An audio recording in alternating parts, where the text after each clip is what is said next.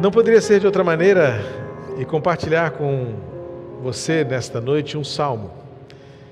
E o título está aí no nosso link do culto.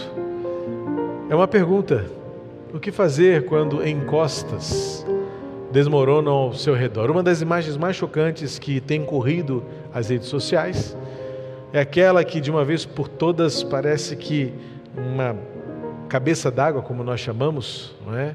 cai sobre uma encosta e ela vem abaixo de uma vez só. Assustadora a imagem, parece que é um rio que desce do céu, cai sobre aquela encosta e faz tudo vir abaixo numa só vez. Depois o volume de água correndo por aquela ladeira, Petrópolis tem muitas ladeiras, e aquela imagem não me sai da mente, percebendo ali a gravidade, o nível do caos que se estabeleceu naquela cidade. E pensar naquela imagem, revê-la o tempo todo, revisitá-la na minha memória, me faz lembrar do que precisamos quando encostas desmoronam ao nosso redor. Tem sido uma realidade literal, não apenas virtual, é literal. Encostas desmoronaram, prédios ruíram, casas desmoronaram, vidas foram ceifadas. A dor está presente naquela comunidade em Petrópolis. Mas talvez, muitas vezes, de modo figurado, alguns de nós também enfrentamos desmoronamentos à nossa volta. Famílias estão desmoronadas por problemas emocionais, por escolhas mal feitas, por situações críticas, diagnósticos de saúde, crises financeiras. E não são poucas as vezes em que nós vemos é, desmoronar à nossa volta o terreno, que um dia estava tão sólido, tão firme. A gente sempre ouviu falar que encostas ocupadas por vegetação e florestas são mais firmes, mas ver aquelas encostas abarem daquele jeito faz a gente até duvidar daquilo que tivemos, tínhamos certeza com tanta convicção. Mas a vida é assim. O caos e a tragédia muitas vezes nos tomam para colocar em xeque as nossas convicções e suspeitarmos daquilo em que confiávamos tanto e reprogramarmos a nossa confiança e a nossa fé naquilo que realmente é inabalável a Bíblia usa figuras e metáforas é, inigualáveis em que o próprio salmista diz: Ainda que os montes se derramem sobre mim, há um rio cujas correntes não mudam na cidade de Deus. Então o salmista tinha essa dimensão de que, ainda que haja situações e realidades neste mundo criado que nos pareçam inabaláveis, um dia as rochas fendem, um dia as encostas caem um dia o oceano seca, um dia o deserto renasce. Coisas que fazem parte da nossa convicção de que isso nunca vai mudar, muda. Para que a gente se lembre de que há uma realidade que sim, esta nunca mudará. Eu queria convidar você a refletir comigo no Salmo 11, em que Davi canta o refúgio em Deus. A situação ali não era um desmoronamento topográfico, não era uma encosta que cai. Mas era um momento turbulento na vida de Davi, onde ele estava sentindo-se cercado de inimigos, eram inimigos políticos e, e, e, e, de relacionamento.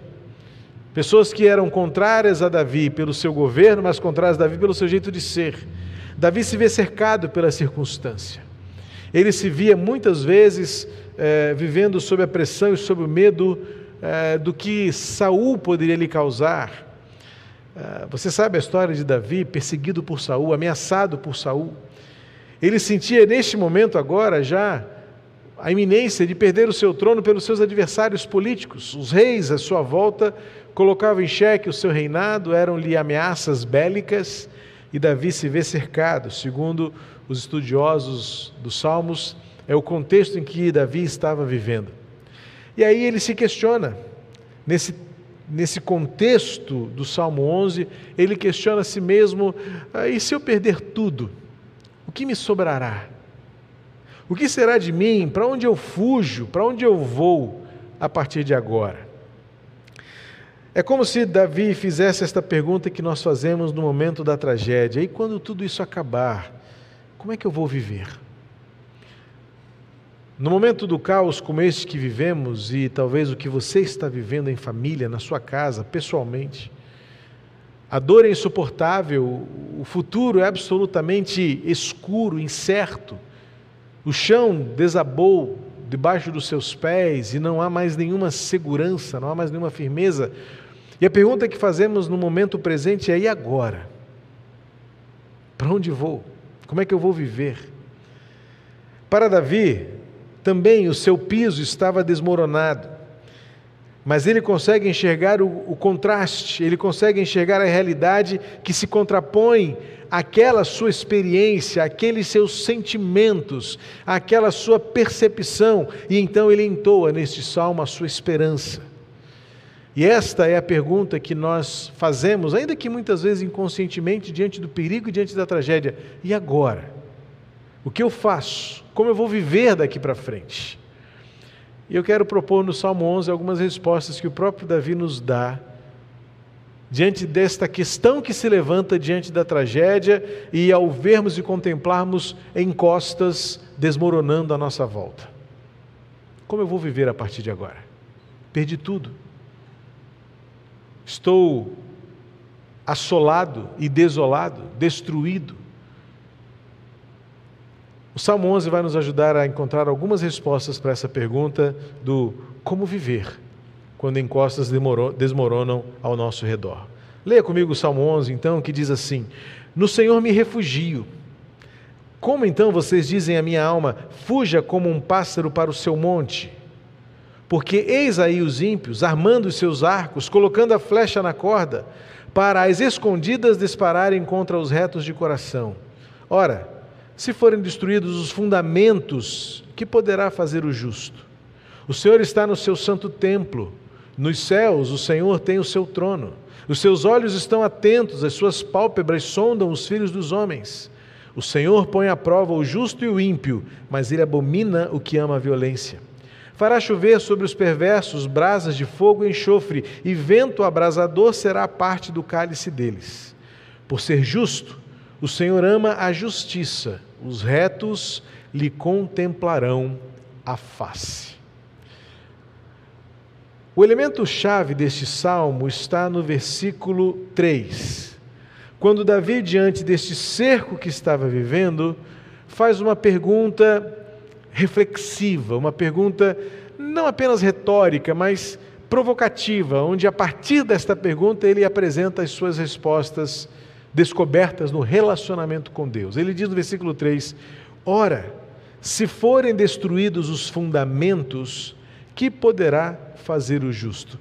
Entenda comigo o que significa para Davi serem destruídos os fundamentos. É tudo aquilo que nós vivemos hoje. Um dia os montes estavam firmes naquele lugar. Um dia o solo estava parecia inabalável debaixo dos nossos pés. O piso, o pavimento era resistente, estável. Os rios obedeciam seus próprios cursos. Nossas forças pareciam ser suficientes. Mas quando Davi olha para o cerco, ele se sente ameaçado. Ele diz que havia arcos armados contra ele, flechas já prontas para serem disparadas. E ele diz: E agora? Estou a ponto de perder tudo, o que eu posso fazer? É assim que você e eu sentimos-nos, em circunstâncias como esta que as imagens mais uma vez trazem diante de nós. É claro que não é a primeira vez, e infelizmente não será a última vez em que nós enfrentaremos tragédias. Por isso que nós devemos, como igreja, inclusive, sempre estarmos preparados para isso pronto para ajudar e socorrer Teresópolis, Nova Friburgo, Itaipava, Brumadinho, uh, Mariana. Uh, Lembra-se de tudo isso? Uh, Costa Oeste do Rio de Janeiro, Monte, é, Morro do Bumba, em Niterói. Só nesses 15 anos de ministério pastoral aqui na Igreja Batista do Meia, é praticamente uma tragédia como esta por ano, em média, podendo essa média ser um pouquinho mais do que isso, se considerarmos outras tragédias. Faça as contas comigo, e só de 1 de janeiro para cá, sul de Minas, norte, norte, norte de Minas, sul da Bahia, São Paulo, interior de São Paulo. E vamos fazer as contas, vamos perceber que longe ou perto a tragédia está sempre presente na humanidade.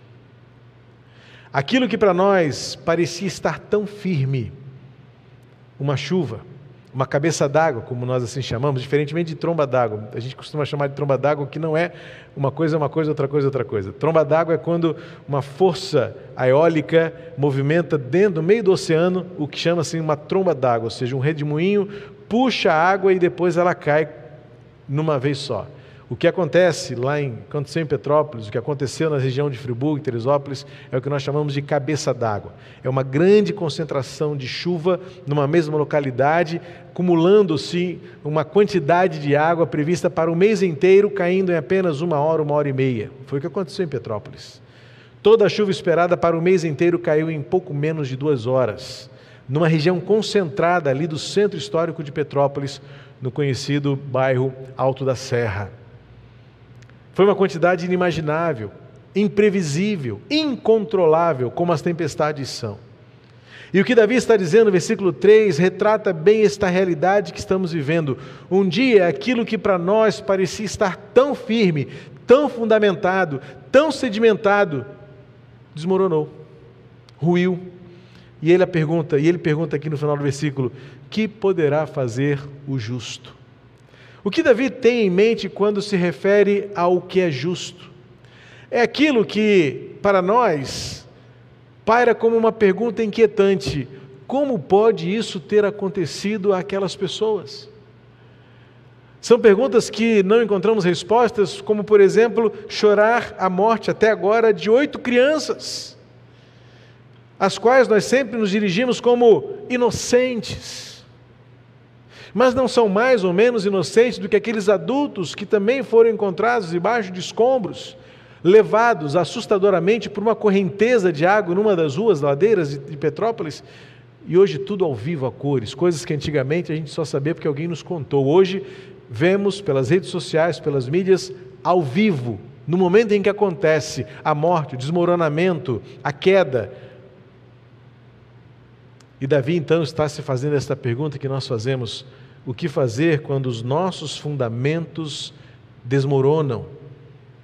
E nós, que nos vemos como pessoas que não mereceriam passar por isso, ou aqueles que, não, que sabemos não merecem passar por isso.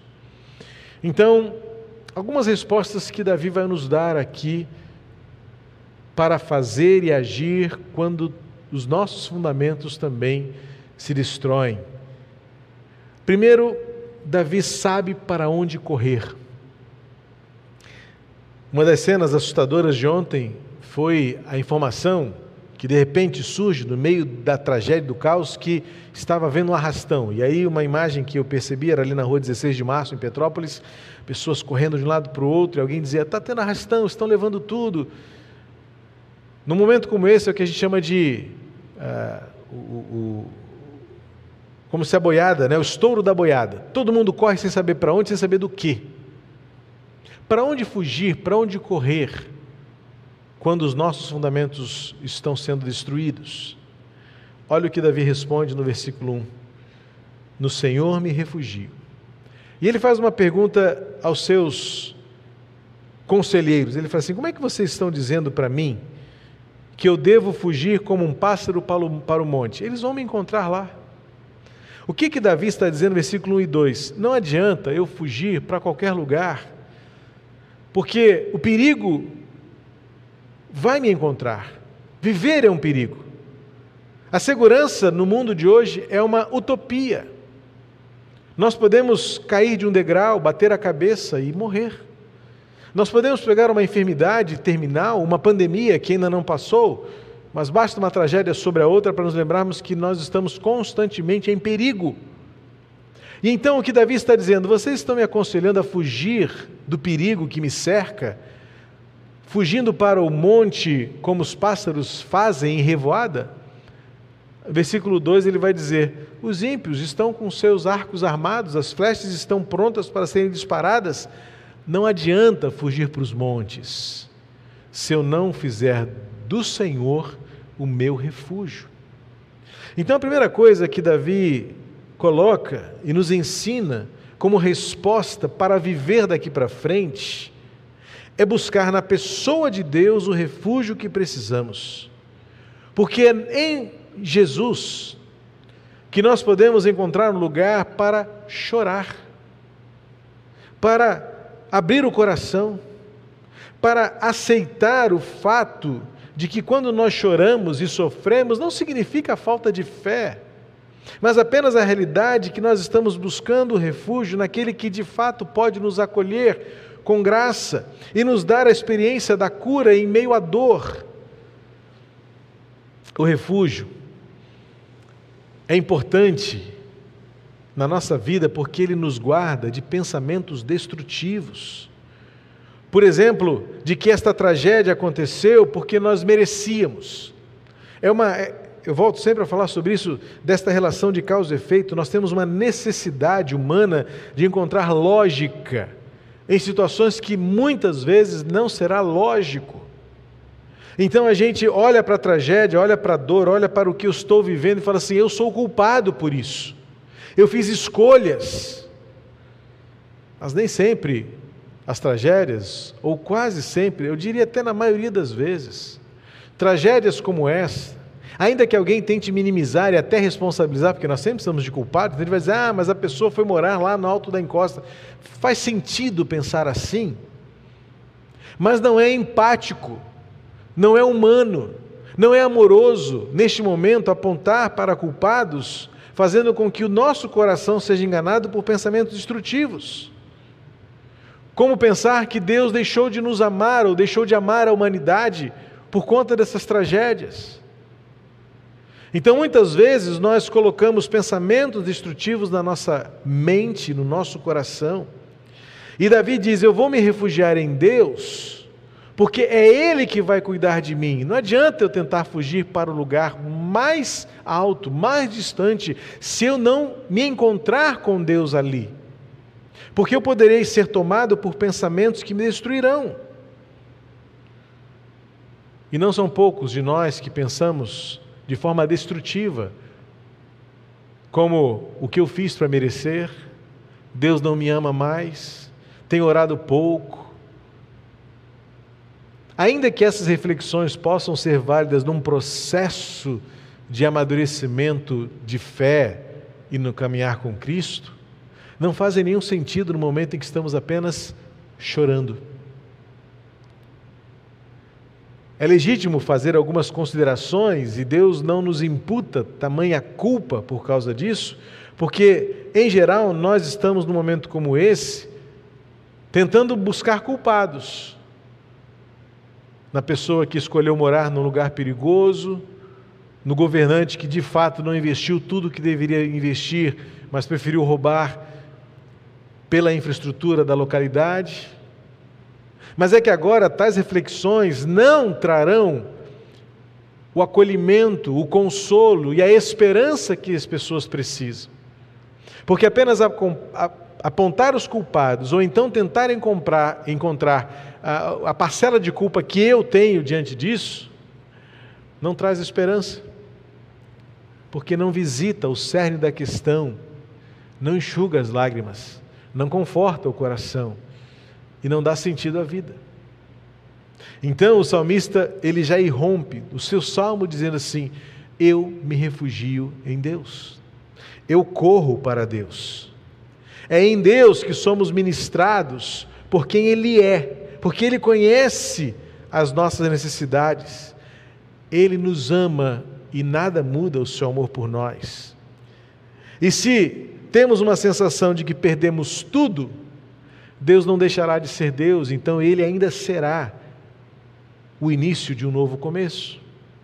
Então o salmista diz, versículo 3: Os meus fundamentos estão sendo destruídos, mas eu faço uma escolha, eu me refugio no Senhor. Então, o que fazer quando encostas desmoronam ao seu redor? Primeira coisa que Davi nos sugere: corra para Deus. Depois, mais adiante, ainda no versículo 3, ele vai olhar para as suas circunstâncias e faz uma escolha. Alguma coisa ficou no meio desta tragédia. As tragédias elas vão revelar de alguma maneira algo bem pedagógico. Primeiro, vai colocar em xeque a sua prepotência e revelar a sua impotência. No momento como esse, em geral, a gente diz assim: se eu. Lembra de Marta diante de Jesus? Quando ele chegou e o seu irmão já estava, depois de doente, morto, sepultado há quatro dias e já fedendo. Lembra que Marta disse para Jesus: se o Senhor estivesse aqui, nosso irmão não teria morrido. A gente faz isso recorrentemente, se. Mas não é virtuoso, não é proveitoso, não é abençoador considerar apenas a nossa impotência, mas reconhecer a nossa prepotência e depender da onipotência de Deus. Porque, em geral, nós somos orgulhosos demais. E as tragédias, então, vão nos trazer para baixo, até que reconheçamos que não somos absolutamente nada. E quando então reconhecemos que não somos nada, nós estamos diante daquele que pode todas as coisas. Há uma canção muito linda que ontem mesmo nos abençoou, antes de toda essa tragédia acontecer. Jane e eu ouvimos e escutamos novamente a canção Acordo de Stênio Márcios, de Márcios. E ele parafraseia o Salmo 40. E na letra desta linda canção, ele pergunta a Andorinha se enquanto ela atravessava o vasto céu, faltou-lhe alguma coisa enquanto ela voava. Depois, na poesia, ele se dirige a um pequeno peixe e diz: Pergunto agora a você, peixinho, se enquanto você nadava no oceano, faltou a você alguma coisa. Então ele se dirige ao salmo para dizer: seja no mar, seja, seja no ar, seja no mar, tanto para a andorinha quanto para o pequeno peixe voar ou nadar. Se é tudo o que ele tem, é tudo o que ele precisa. Assim como a minha alma tem em Deus tudo o que necessita.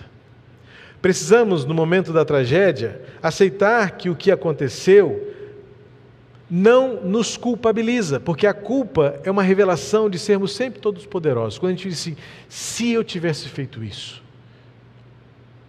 como se nós então pudéssemos em algum momento segurar os montes no seu lugar, segurar o pavimento no lugar onde está, mudar com a nossa própria força o curso dos rios, especialmente nos momentos onde eles estão caudalosos, como as imagens que vimos de ontem.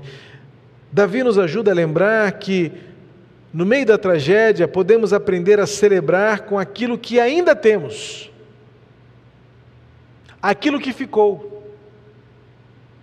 Se você ficou, é o suficiente para ter esperança e recomeçar. Se ficou alguém ao seu lado, é suficiente para você reconhecer e recomeçar. Versículo 13 ele vai dizer: O que fará o justo?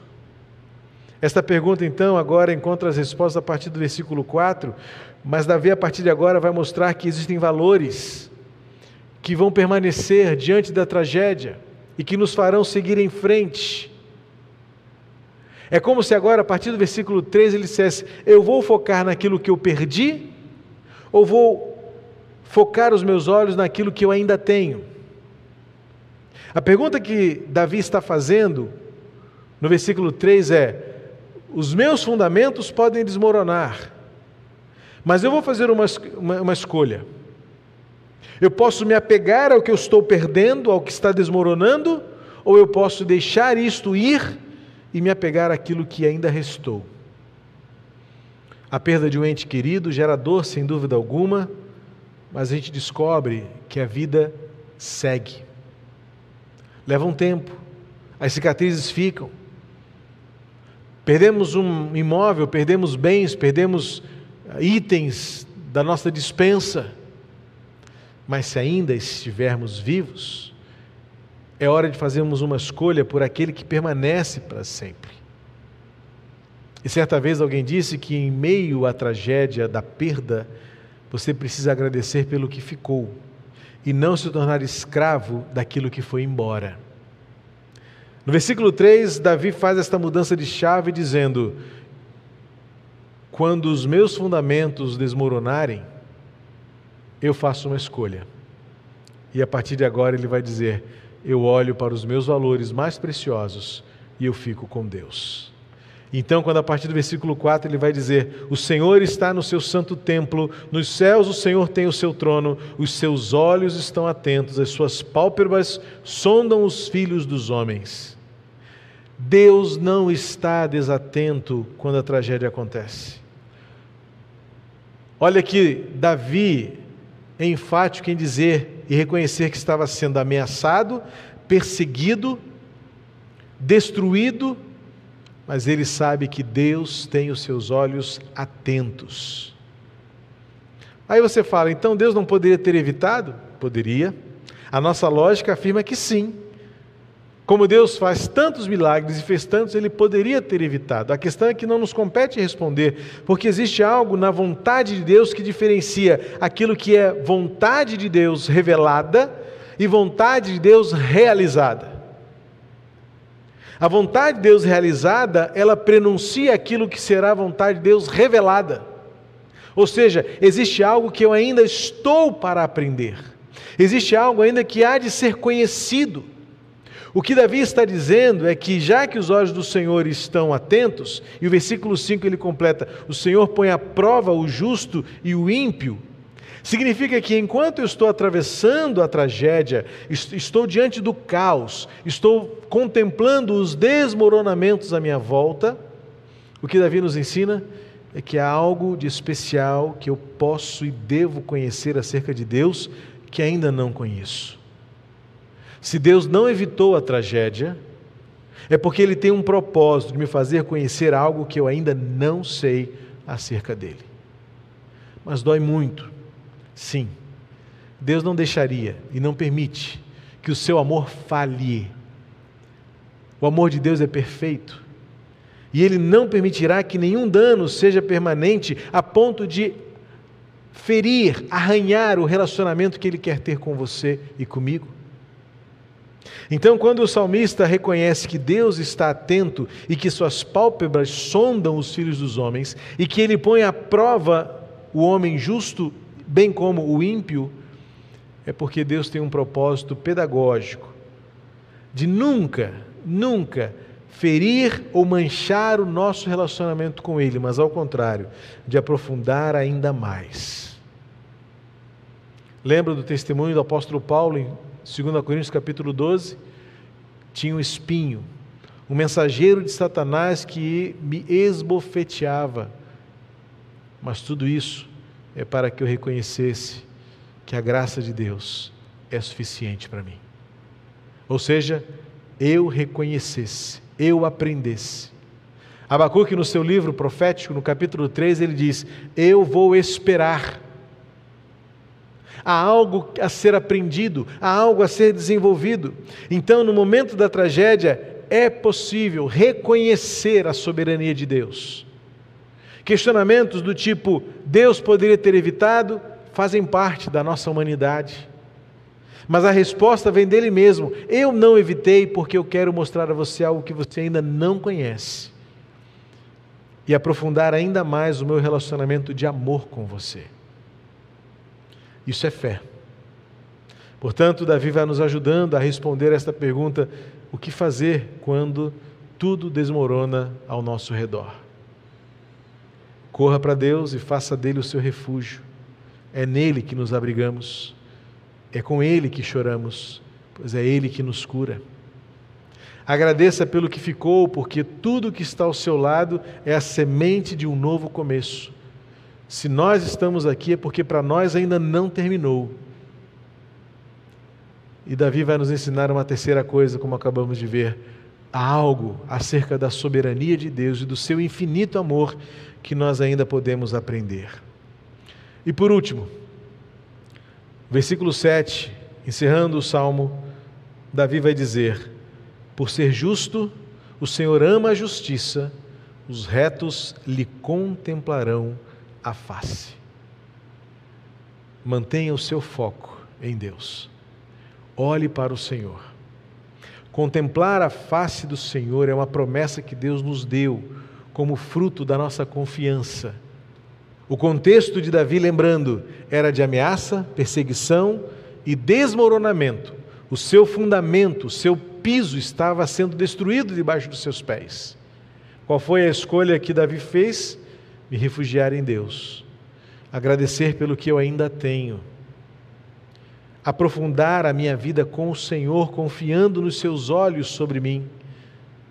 E ele termina dizendo: Eu ainda contemplarei a face do Senhor. Tragédias sempre vão colocar em xeque os nossos valores. Tragédias sempre serão, como temos visto, uma oportunidade de resgatar a nossa melhor humanidade. Como é bom ver como uma situação como essa une pessoas que talvez ontem estivessem discutindo coisas tão banais como Flamengo, Vasco, Fluminense e Botafogo, ou então direita e esquerda, capitalismo e comunismo. Mas num momento como esse, quando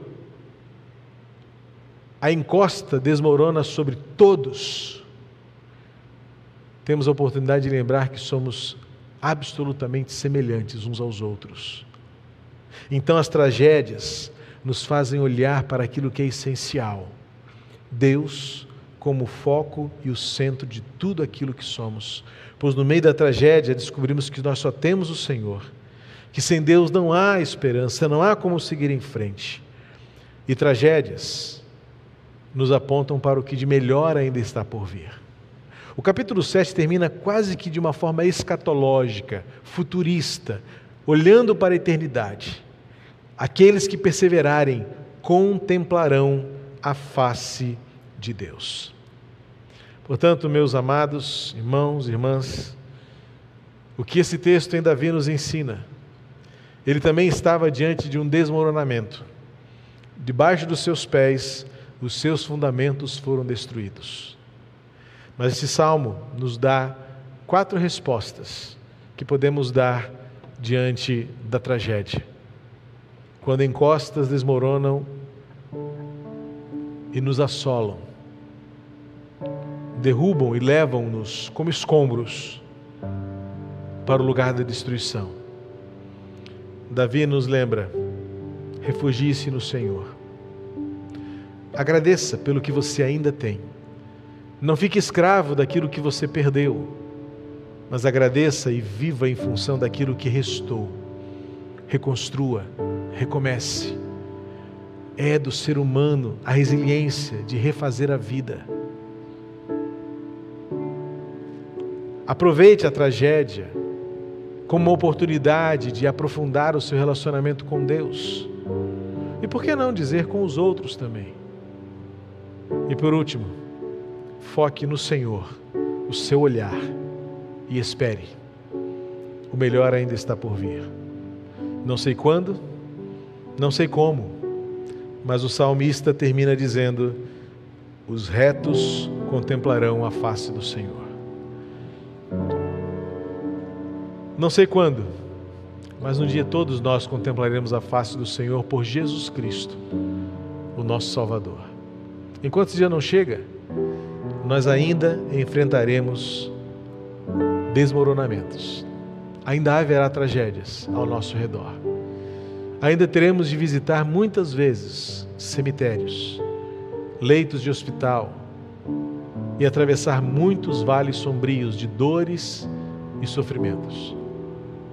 Mas enquanto estivermos vivos, Davi nos desafia a mim e a você a encontrarmos em Deus o nosso refúgio, o nosso abrigo, a vivermos recomeçando tantas vezes quantas forem necessárias, focando naquilo que ficou, naquilo que ainda temos, como a semente de um novo começo. Aprendendo um pouco mais de Deus no meio da tragédia, experimentando o seu amor, e olhando para o futuro, confiando que o melhor ainda virá e nós contemplaremos a face de Deus. Pai querido, completa esta palavra no coração de cada um e que esta palavra continue ressoando, ecoando, repercutindo consolo e direção para cada coração.